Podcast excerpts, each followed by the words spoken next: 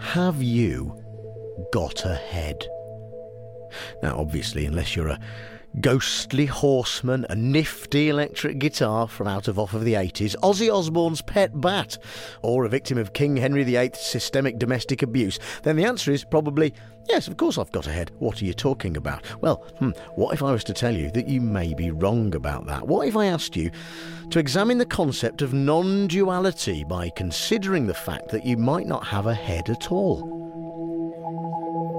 No, I have absolutely no idea what I'm talking about either. In fact, ironically, it sounds like I'm talking out of my arse. But no, because this is the concept behind the Headless Way, a sort of experiential journey which promises the traveller, i.e., me, to recognise that one can never escape one's own perspective, but that in a way, one, is, is always at home.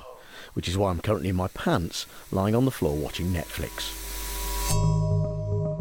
This is John Holmes Does. In previous editions, I've tried yoga. The first thing you have to do is carry a yoga mat with you at all times. Okay. I've had someone sing at my stomach to see if I've got cancer or not. And I've even tried to feel moved by a mystical singing ringing bowl. This time, I'm attempting to throw open the doors of perception themselves, and I'm beginning with a technique known as the Headless Way. This might sound like a forthcoming Morrissey album, but it is in fact a system devised by the writer and mystic Douglas Harding that engages reason to arrive at its edge and then peers at what lies beyond. I'm joined by Amir Giles. So, um, what is the Headless Way? As you put so well, it's a series of exercises that draw your attention to your own subjective experience. And what some people find is that they're very surprised when they look very closely at how their direct experience is manifesting. From what I've learned so far on this um, slightly erratic series we've been doing, is that the, the, there's a sense that there's more going on than we think we understand. Yeah, in this case, you might frame it more as there's actually less going on.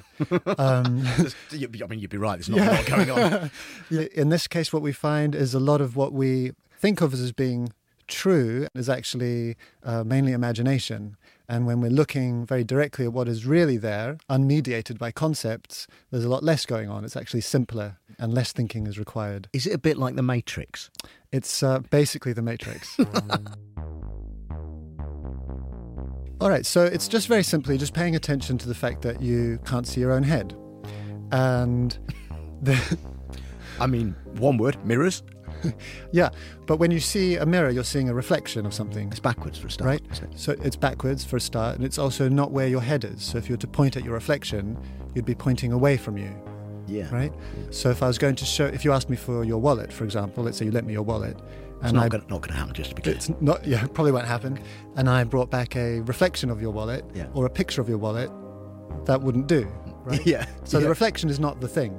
Yeah, okay. In your direct experience right now, or, or, or the listener can follow along as well, you can just notice you can't see your own head. Yeah. I mean, I mean, I, I mean, what? yeah. Is it just because I'm, you know, I, I, I, I mean this with the greatest respect, right? Um, but yeah, the layman could come in here, right, and just just go, well, this is nonsense. I mean, it's what, complete nonsense. Yeah. At what point did someone sit down and go, all right, so I can't see my own head, so is it just? It just sounds a bit made up. Do you know what I mean? Yeah, I do know what you mean. But at the same time, what's fun about this is that you can test it for yourself. And, and a lot of mystical traditions are pointing to this of like the sense of separation that you're separate from what's around you is an illusion. That's the claim in a lot of these traditions. Okay. And by breaking down or starting to see through the illusion of separation, there can be a sense of peace or unity or connection. So there's a series of exercises that kind of bring attention to this in a bit more of a sustained way.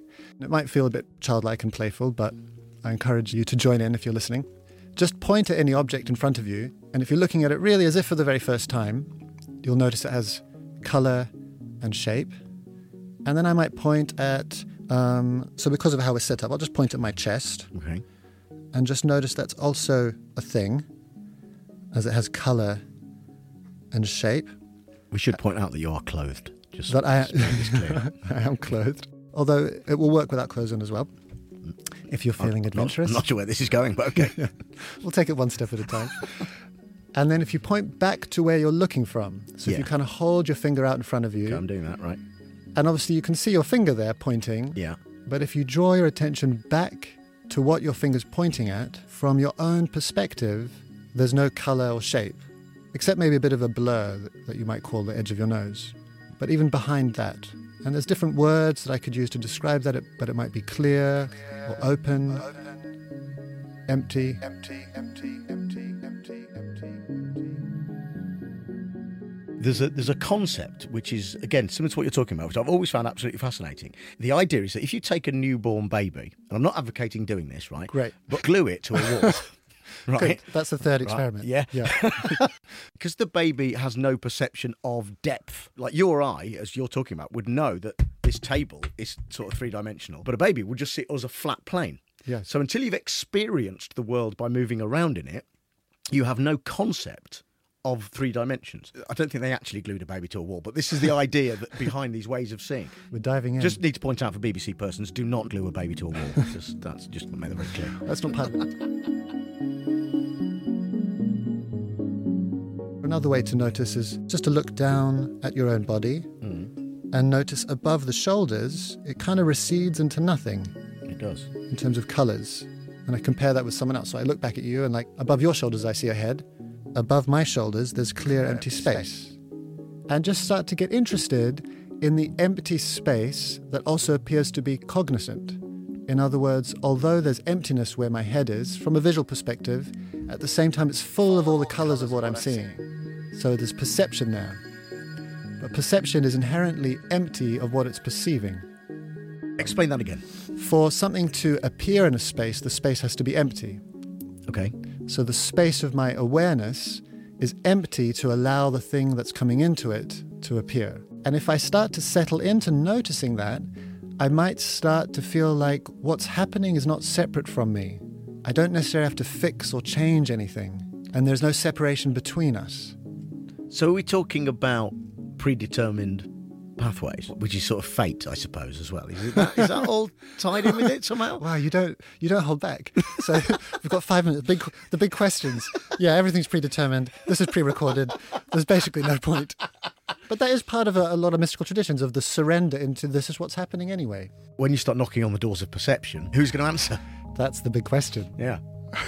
is it me? Am I behind my own door of perception? Um, you're the only person with the ability to answer that question. That's what I like about that. You should be a politician. That's just like that. I'm working towards it.